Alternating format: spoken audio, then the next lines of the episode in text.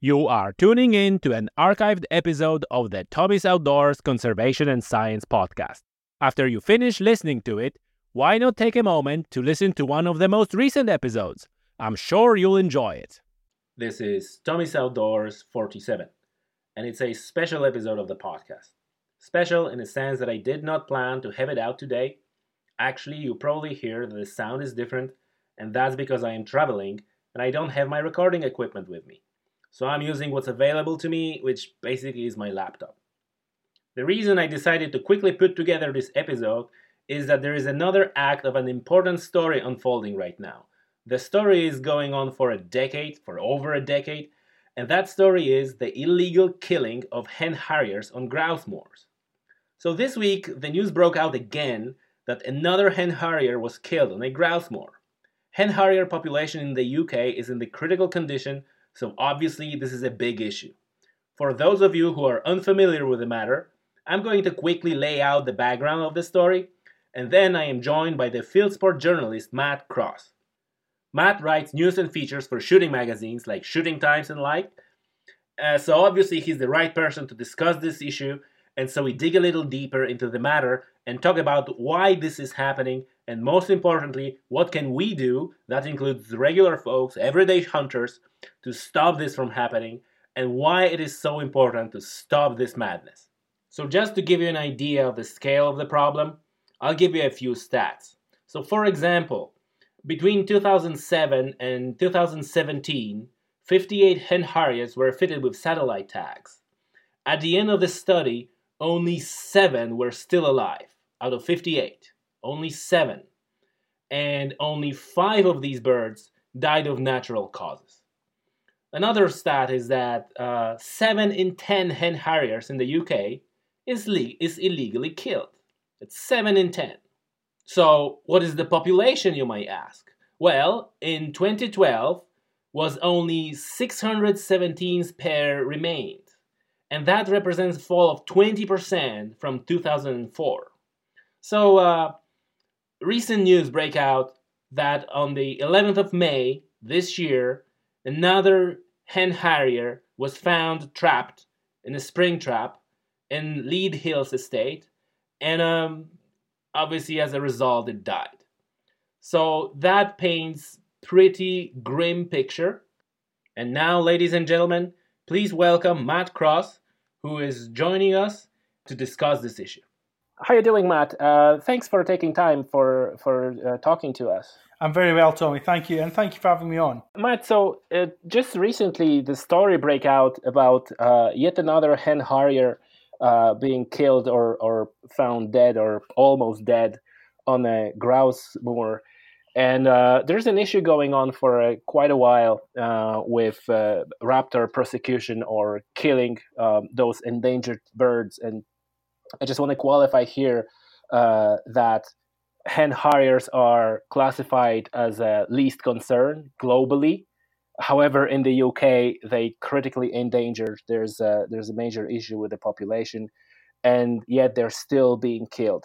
Would you like to um, maybe explain to our listeners very broadly what is an issue and how that situation looks like? Okay, so a very quick introduction to what a hen harrier is first, perhaps for, for listeners who don't know. Um, a hen harrier is a ground nesting bird of prey, uh, which is quite uncommon in birds of prey. They tend to be tree nesting or cliff nesting. Uh, hen harriers nest on the ground. They particularly like the kind of heather moorland habitats which are created and maintained for grouse shooting. So in a lot of ways, a grouse moor is a really good place for a hen harrier to be. It's the kind of habitat it likes.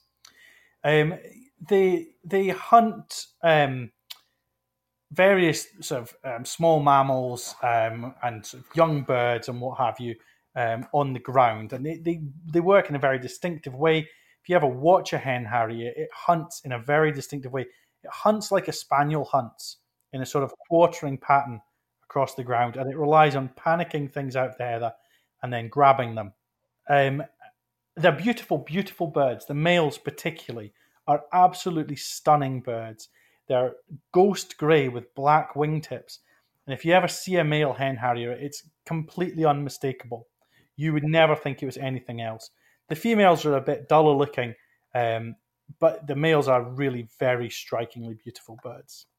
Are they are there uh, different coloration because the uh, females tend to sit on the on the nest and for better kind of camouflage? Is that I, the reason? I, I'd imagine so. Yes, I'm I'm not a, a sort of professional ornithologist to to tell you really, but I would have thought so. Yes, because mm-hmm. they have to nest on the ground, they need to hide. Um, whereas obviously the, the males have a sort of um, a need to display and what and whatever. So yeah, I'd I'd think that would be the reason. Mm-hmm. The, the conflict with grouse shooting is a very, very complicated thing. Essentially, hen harriers will predate grouse chicks.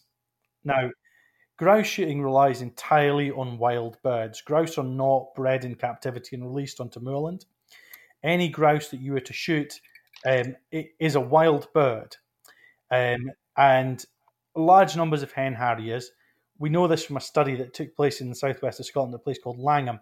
Large numbers of hen harriers on moorland can reduce the grouse density such that there are not enough grouse there for you to shoot. Okay? So they can have a negative effect on grouse shooting. There's no doubt about that. Now, that is not a justification for killing them. I'm never going to try and justify killing them, but it's important that we understand the facts in the round here. And certainly one of the key facts is that large numbers of hen harriers can render grouse shoots unviable. Um, So, Sorry, I I have a question. Like, what do you mean by viable and not viable? Because is that depends on the number of shooters um, that are going for a shoot, or how does that work? Okay, sure. Yes, I, what I mean really there is commercially unviable. Mm-hmm. So it would mean that there would not be. So when when people shoot grouse, they shoot what's called a shootable surplus. Okay, mm-hmm. So in the spring, gamekeepers will go out onto the moor. They'll count how many grouse they have. They'll count how many chicks are with the hen grouse, and they'll see how many grouse they expect to have in the summer. And based on that, they'll say, okay, we can shoot a certain number of birds on a certain number of days. A large number of hen harriers on a moor will mean that there are not enough grouse on that moor for that for it to be commercially viable, to sell adequate days to, to meet its costs, essentially. Right. Okay. Right. Um, Now, as I said before, that is not a justification for killing hen harriers. Mm-hmm. Nothing justifies killing hen harriers, but it is an important part of the context of understanding that conflict. Yes. Um, hen harriers are strictly legally protected in the U K. They're what we call a Schedule One bird, which means they have the highest level of legal protection. And that's because they're they're very rare birds, um, particularly in England. We have rather more of them in Scotland, um, where we have very strong island communities of hen harriers. Um, but in England, they are an extremely rare bird, so they are they are subject to very high-level legal protection. They certainly are killed by some gamekeepers working on some grouse moors. There's no doubt about that. Uh, and we know that from from various sources of evidence. Uh, there was, for example, a, a gamekeeper filmed shooting a hen harrier um, in the northeast of Scotland. Um, and we know from various evidence, we, we found... Quite recently, there was a, a hen harrier found shot dead on a moor in Yorkshire. A couple of days ago, there was, I, as you mentioned before, there was a hen harrier found um, in a trap, actually not far from where I live um, in the southwest of Scotland.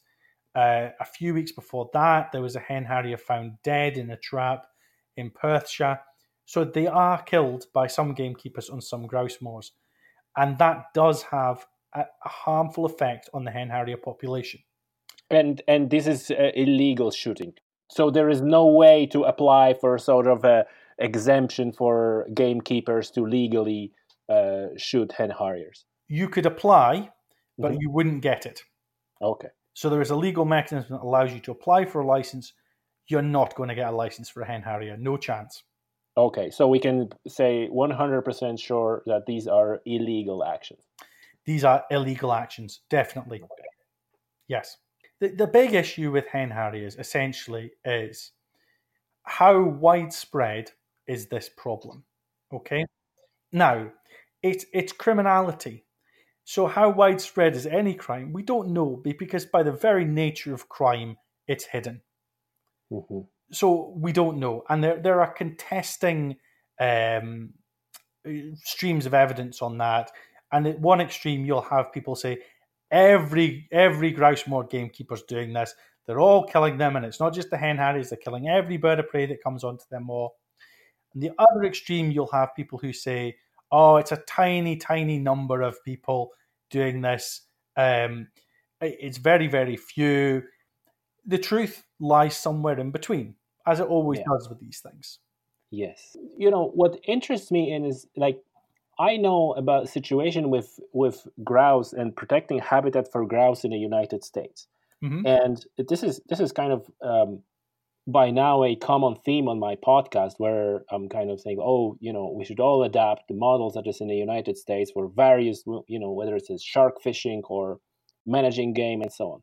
But my point is that in my head, before I get interested in a, in this particular issue, protecting uh, habitat for grouse was, in my head and based on my knowledge, very positive for the environment, because you're protecting habitat, and if you're protecting habitat for grouse, you're protecting habitat for a lot of other animals, predators, birds of prey, and, and you know, mammals, and so on and so forth.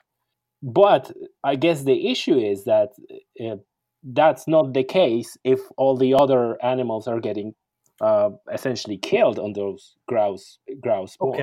More. Grouse shooting, the way it is practiced in the U K, um, does depend on very heavy levels of predator control. Okay, mm. Now most of that is legal predator control: foxes, stoats, weasels, um, and crows, various crow species. Okay, mm-hmm. They are legally controlled very, very heavily on grouse moors. If you were to go onto a, a top grouse moor, you would not see a fox. Oh. You would not see a stoat. You would not see a weasel. You would see a crow if it was a very lucky or very nervous crow. Oh. Okay? Because what you're trying to do is you're trying to have as many grouse as you can, uh-huh. and you do that by controlling the habitat, but also by suppressing those predators. So it's almost like a farming. It, it does have, yes. Yeah, I would accept that there are there are aspects of farming to it. The difference is that farming, obviously, you're working with captive stock that you've introduced, mm-hmm. whereas grouse shooting, they are wild birds.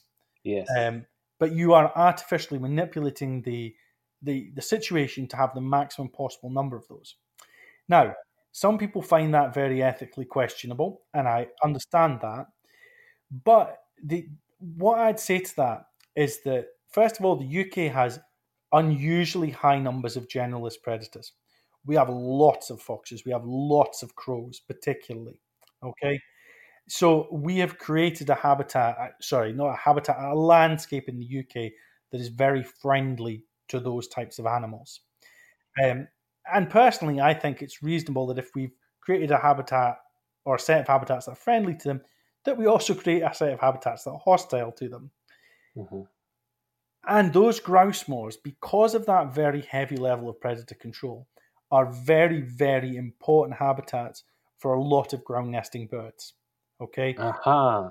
So, including hen harrier. Including hen harriers. It's part of the reason hen harriers love grouse moors. Yeah. Because if you're a hen harrier on a grouse moor, you're not going to get eaten by a fox. Right? Hmm. Because you've got a team of gamekeepers who are out there twenty-four hours a day, seven days a week, sorting out the foxes. So you're not going to get taken by a fox. So hen harriers, yes, but also things like curlews, lapwings, golden plover, all those birds which are in really very serious conservation state in the U K, they flourish on grouse moors. And there's very strong evidence of that. And there's very strong evidence that that is related to predator control on those moors. And is there a problem with illegal killing of those birds as well? Or because they are not birds of prey, they kind of uh, gamekeepers don't have a problem with them? The latter. There, there's no issue with the, with the illegal killing of um, of those ground nesting birds. Um, I, I, I don't know a gamekeeper that wouldn't be delighted to see curlews and lapwings, oyster catchers, golden plovers on their moor.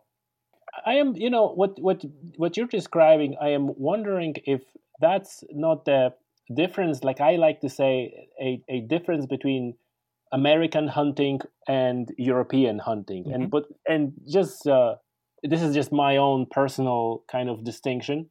And how I draw that distinction is that um, what I call American way of hunting is there's one or two people going into the wilderness, they're camping, they're kind of close to the nature, they're trying to kill an animal and, and harvest the meat, and this is how it goes. It seems to me like European way of hunting is very much, um, I suppose, commercialized, for the want of the better word, where there is an estate and there is a dinner and the people are coming in and everything is very posh and very expensive. And is that the problem that is caused by that? Because you said like, oh, this has to be uh, commercially viable. So obviously we need to, in other words, uh, the estate needs to make money to make sure they can cover the cost of, of, of these shooting guests being in and still make some profit of it. While if we have a model of grouse shooting, like, hey, here's a piece of land, parcel of land, and we have that number of permits to uh, shoot grouse on it. And based on uh, scientific evidence, we know we can shoot this much surplus of the birds, and giving the probability of success, this is how many licenses or tags we're going to issue, and everybody can, you know, draw or buy or whatever to do, uh, get a tag and go and shoot grouse. And then that would eliminate the problem that, oh, we need to have absolutely this number of grouse on the moor because otherwise nothing gonna work. Okay, yeah. No, it's the short answer to that. Yes and no is a slightly longer answer, so let me expand. Okay. Um, it's not as simple as that. In that you you could you could do what a lot of people would like to do and get rid of what we call driven grouse shooting. Okay, mm-hmm. So driven grouse shooting relies on very high numbers of birds on the ground. Then a team of beaters drives those birds over paying guns who will shoot them. Okay, now you could get rid of that, um, but if you did that, then you lose a whole sort of history and heritage that goes along with that. Mm-hmm.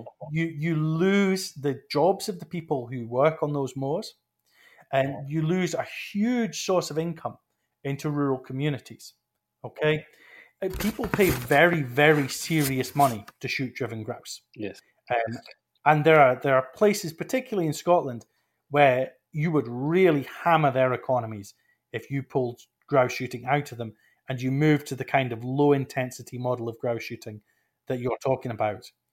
Um, so it, it's not just as simple as, you know, move to, to a low-intensity permit-based system. Mm-hmm. The, the other reason I think the, the comparison doesn't stack up is that obviously the U K is much, much smaller than the United States, and we have much less land, and we have much less publicly owned land, okay?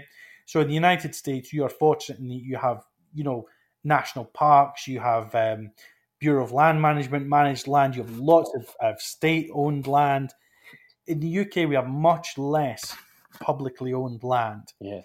Um, so if you take driven grouse shooting out of those places where it's currently practiced, another land use is going to replace it. Um, it it's not going to stay as as lovely heather moorland that people just roam about on.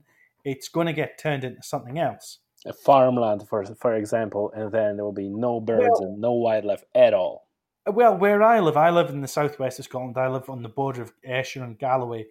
And if you'd been here, let me think, the nineteen fifties, this would there would have been big grouse moors right around where I live now. Now, those are conifer plantations. Huh. Um, huge, enormous conifer plantations. Um Actually, all planted with American trees. They're planted with Sitka spruce, which is an American tree. Mm-hmm. And that, to my mind, is a much less beneficial land use than grouse shooting. Absolutely. Because there's just nothing in there. There are roe deer in there, and there are red deer in there. But you lose all those ground nesting birds. Okay, they are they are gone.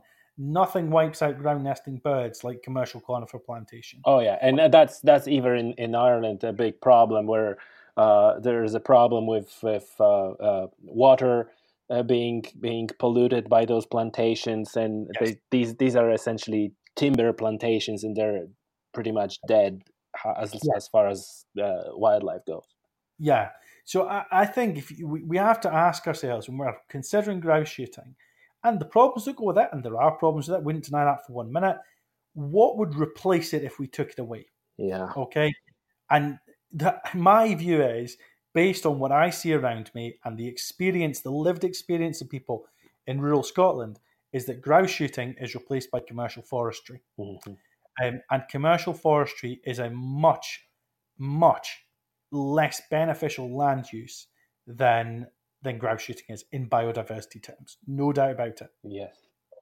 So is that situation like, uh, I, I guess, very common on the, when we're talking about the conflict between, like, so-called conservation conflict between shooters and hunters and, and people who would like to opposing that, um, and, and these are all well-meaning folks, uh, that with the absence of something, so let's say there are groups who are, who are uh, opposing, in this case, grouse shooting or maybe trophy hunting in Africa, and because this is pretty much the same issue. But the problem is if they succeed, they actually, the net result will be exactly the opposite to what they're trying to do, because they're trying to protect more nature and have a more wildlife. But what they try, what if they successful, and then actually they're going to end up with less wildlife and less habitat. It's, it's, it's, that's the same same problem, isn't it? I think that is a very real possibility. Yes. Now, we can't predict the future. We don't know. But I think it is a very real possibility that actually those people, the vast majority of whom are well-intentioned, okay, if they get what they want and they get an end to grouse shooting, then actually it'll have very, very serious negative effects on ground nesting birds particularly, but on um, on wildlife in general. Yes. And ironically, one of the worst things to suffer will be the hen harrier, because a commercial forest, once it's grown up, is no use whatsoever for hen harriers. Hmm, absolutely. And the other thing about commercial forestry is, even if you don't plant that particular piece of moorland, if you plant trees next to it, they become a, a, a headquarters for foxes and crows and the things which will predate the hen harrier chicks anyway. So uh, the great irony of the hen harrier grouse moor situation is that grouse moors are the ideal habitat for hen harriers. They love them. Um, but they can also be the worst place for hen harriers, because on some of those moors, they are illegally killed. Yes, the stats are, are quite quite frightening about the uh, mortality, and uh, and a study I I even uh, found an article in Nature that was um, kind of analyzing the uh, number of uh, of hen harriers that are uh, is a pattern of disappearing over a, a grouse moorlands, which is yes. not good. So Matt, what's the what's the solution? Because it seems like uh, it's it's a it's a very difficult situation, because on one end we're trying to uh, protect the moorland and habitat, but at the same time bad things are happening there. And uh, well, you said that there's no doubt about it that hen harriers can have an impact on grouse population and uh, commercial viability of, of that operation. But if that operation is gone, then, you know, hen harriers are gone as well. So it, it seems like, like there's like, no matter which way you turn, it's it's bad. Well, Tommy, if I knew the solution, I'd go and get an eighty thousand pounds a year job at Natural England. Um, but right. no, I, that's, that's a bit flippant of me. But okay, I think th- the first part of the solution is that people absolutely have to stop killing hen harriers, right? That has to end. Grouse moors have to find a way to live with hen harriers, okay? But equally, people have to live with grouse moors. Now, what's being trialled in England at the moment, which I think is a really positive thing, even though it's been it's been very harshly criticised mm-hmm. um, by certain elements of the conservation community, is something called hen harrier brood management, mm-hmm. okay? Where essentially what happens is, if you have more than a certain number of hen harrier nests on your moor, uh, Natural England staff will take the chicks out of one of one or more of those nests, they'll take them away, they'll rear them in captivity, and then they'll release them. Mm-hmm. So that your piece of moorland is not getting a massive hen harrier burden, okay? But at the same time, there is a legal management option that means that your grouse shooting is not going to get wiped out by hen harriers. Yeah. So that there are there are middle ways that we can explore and that we can find on these things, but they depend on us agreeing that both grouse shooting and hen harriers have a right to carry on in the uplands.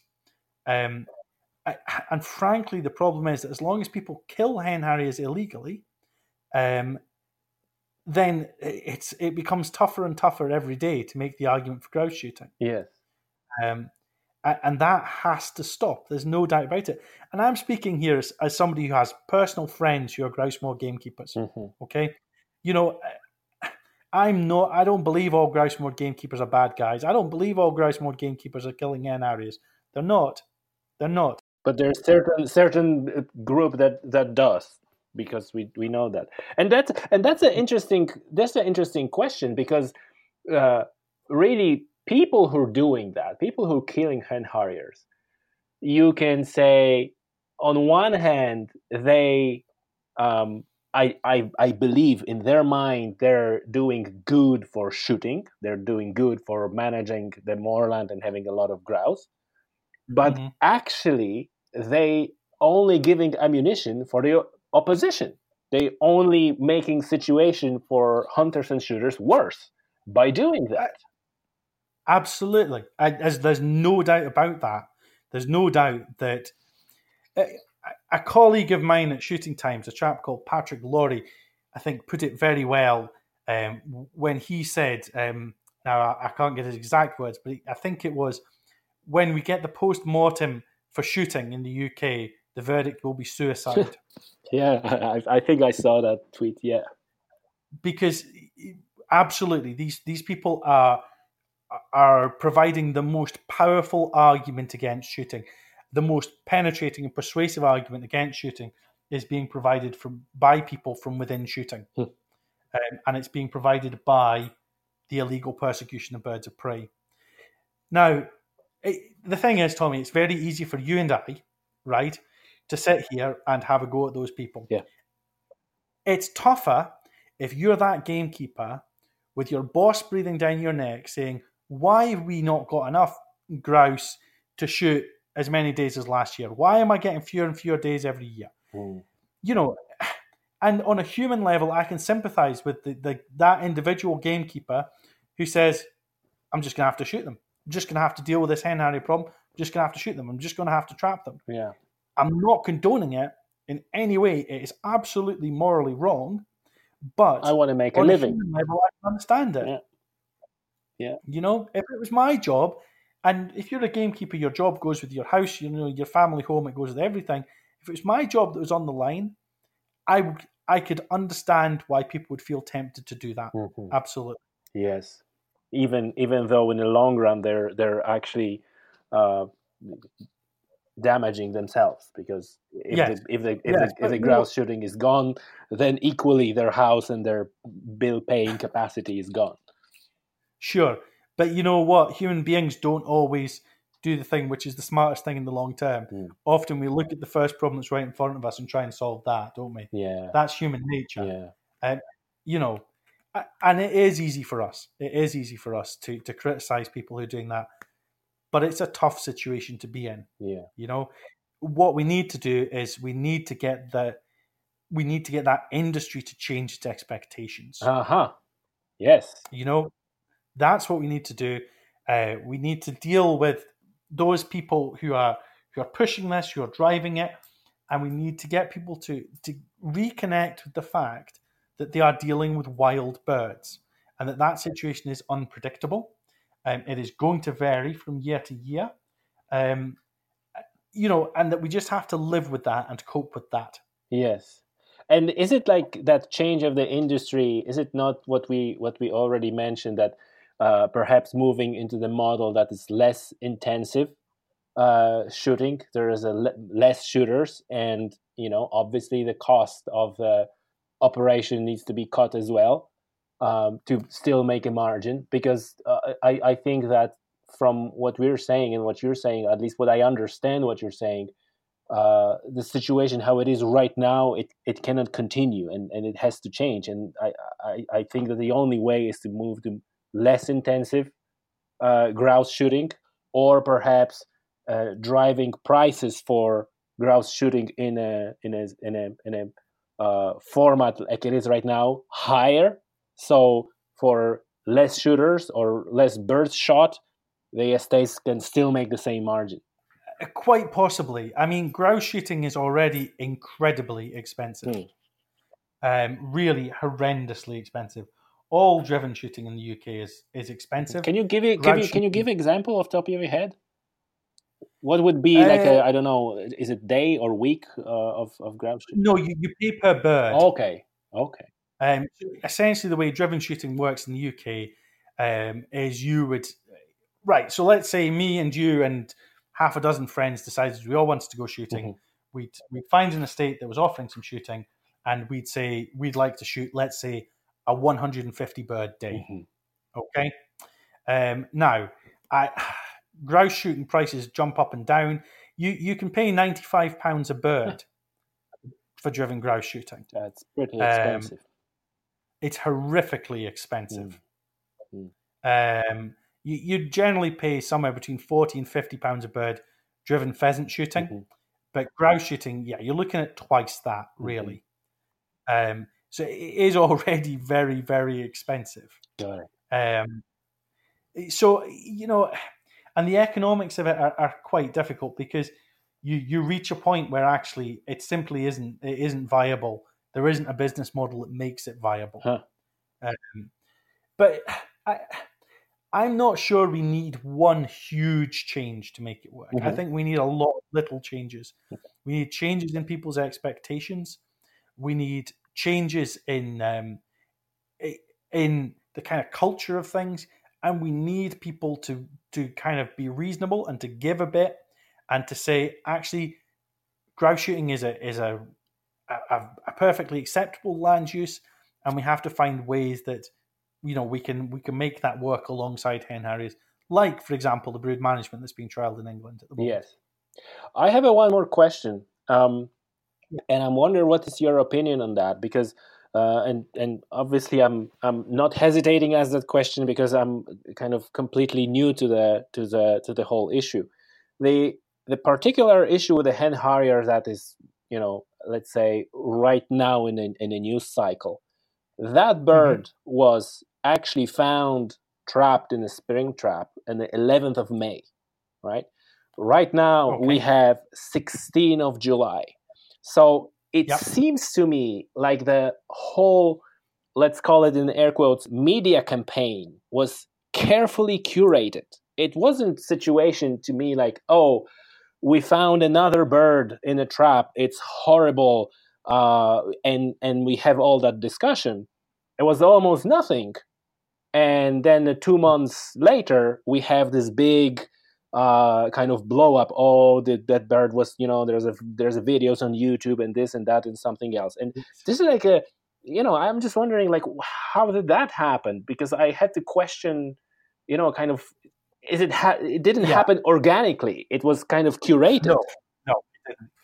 Uh, look, every year on on so grouse shooting, the grouse shooting season in the U K opens on the twelfth of August, mm. okay, and it is almost a joke now that we talk about our twelfth of August eagle, okay?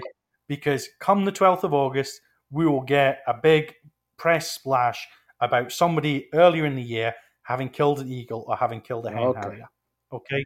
It is carefully orchestrated, very carefully orchestrated. And actually, we had an excellent example of that um, on the thirteenth of August, twenty eighteen. The grouse shooting season twenty eighteen opened the thirteenth of August because that was the Monday. Um, And at five a.m. on the twentieth of August, sorry, on the thirteenth of August, um, a scientific paper, a very, very questionable scientific paper, quite frankly, um, was published that alleged that grouse shooting had caused catastrophic declines in the numbers of mountain hares in the northeast of Scotland. Now, it was published on the thirteenth of August. Um On the first day of the grouse shooting season, it was done very cynically. so that basically a press release went out the Friday beforehand, um, giving a sort of précis of all this, an embargoed press release, mm-hmm. giving a précis of what this study was going to say. Then it comes, the study itself comes out on at five a.m. on the Monday. So all the Monday papers are carrying the information from the press release before anybody involved in shooting can look at it and respond to it. Okay? So, yes, there is some very cynical and well-orchestrated media work that goes on um, with this stuff, no doubt about it. And we know that we'll get something on, will it be the twelfth again this year? Uh, yes, it'll be the twelfth this year um, of August. That's the way it goes. You know, you're absolutely right. All I'd say to qualify that slightly is there is a general tendency to not report these things whilst the police investigation is active. Mm-hmm. Yeah. Okay. Um, often the police ask for it not to be reported for a certain period of time. So some of that delay will have been will have come from the police asking for it not to be reported. Mm-hmm.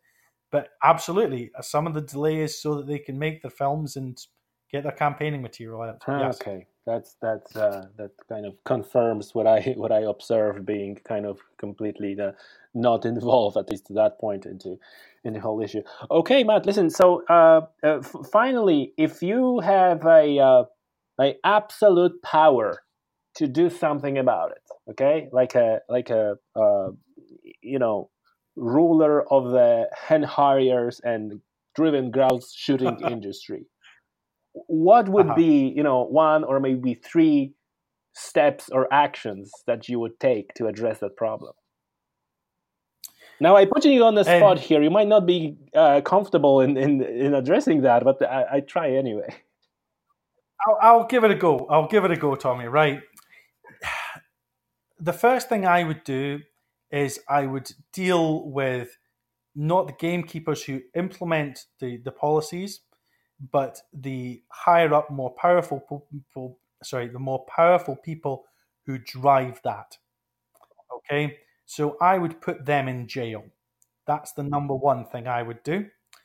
Um, number two, I would, well, if I was going to be a good scientist, I'd wait till the end of the Hen Harrier brood management trial and see what results that produces. But not being a scientist, I would expand Hen Harrier brood management, um, and I would allow a sensible scheme whereby when there are a lot of hen harriers on one particular grouse moor, some of those can be taken off and, and reared in captivity.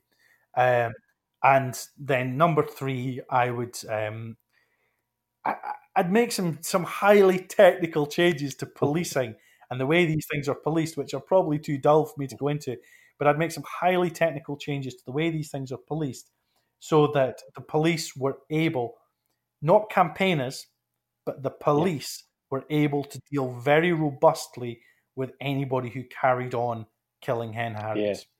That's what I As think. A deterrent.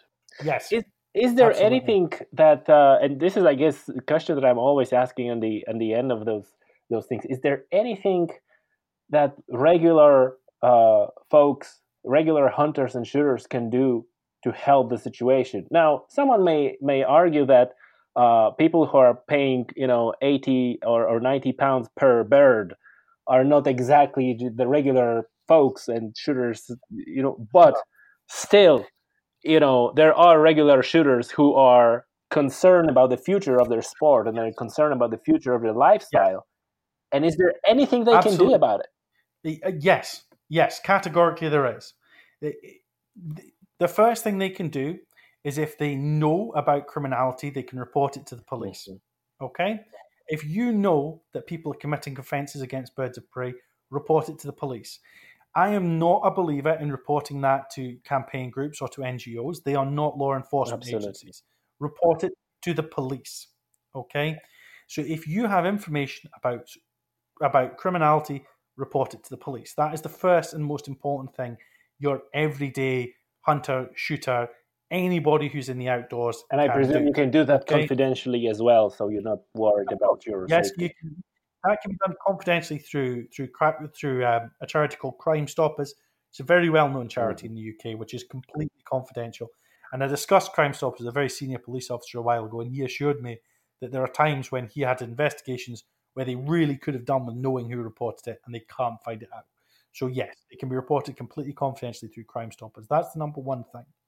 The number two thing that people can do is where there are shooting businesses which are associated with um, w- with persistent criminality towards um, any form of birds of prey or any form of wildlife, take nothing to do with them, okay? Don't shoot with them. Don't beat for them. Don't pick up for them. Don't buy things from them. Don't sell things to them. Have nothing to do with those businesses, okay? And you you know, the, the, the Russian billionaires who come over here to shoot driven grouse, they don't care, yeah. right? We're not going to stop them. That That's not going to change just because they're going to an estate where there's been criminality. But that estate depends on people like me, on everyday normal people, um, shooting, uh, sorry, beating for them, picking up for them, making their estate work, making their shoot days work, okay? Where you have an estate or a shoot that has a persistent problem with criminality, take nothing to do with them. That's my advice. Right. Okay, perfect. Uh, Matt, is there anything else that you would like to add to, to, to what we already said?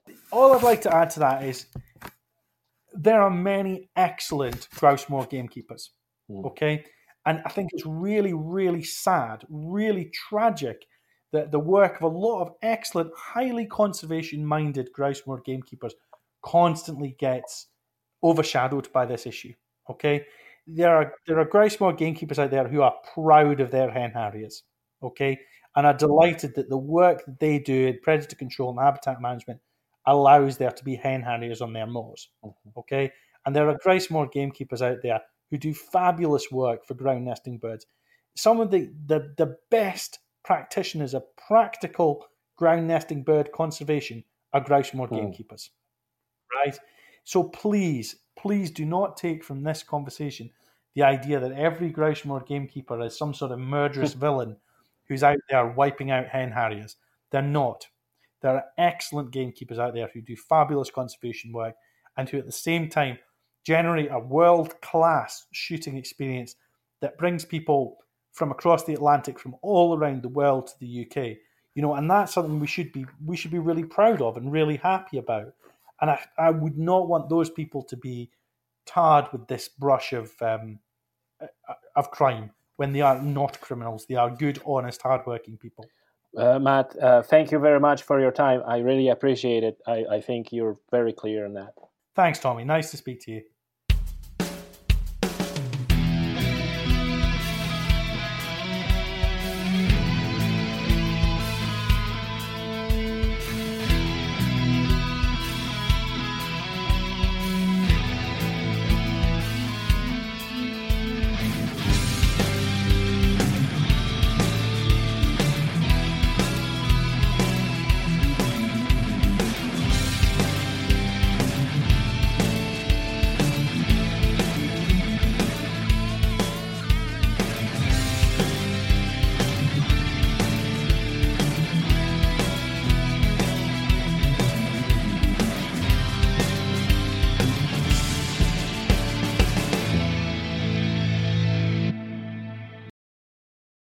You just listened to an archived episode of the Tommy's Outdoors Conservation and Science podcast.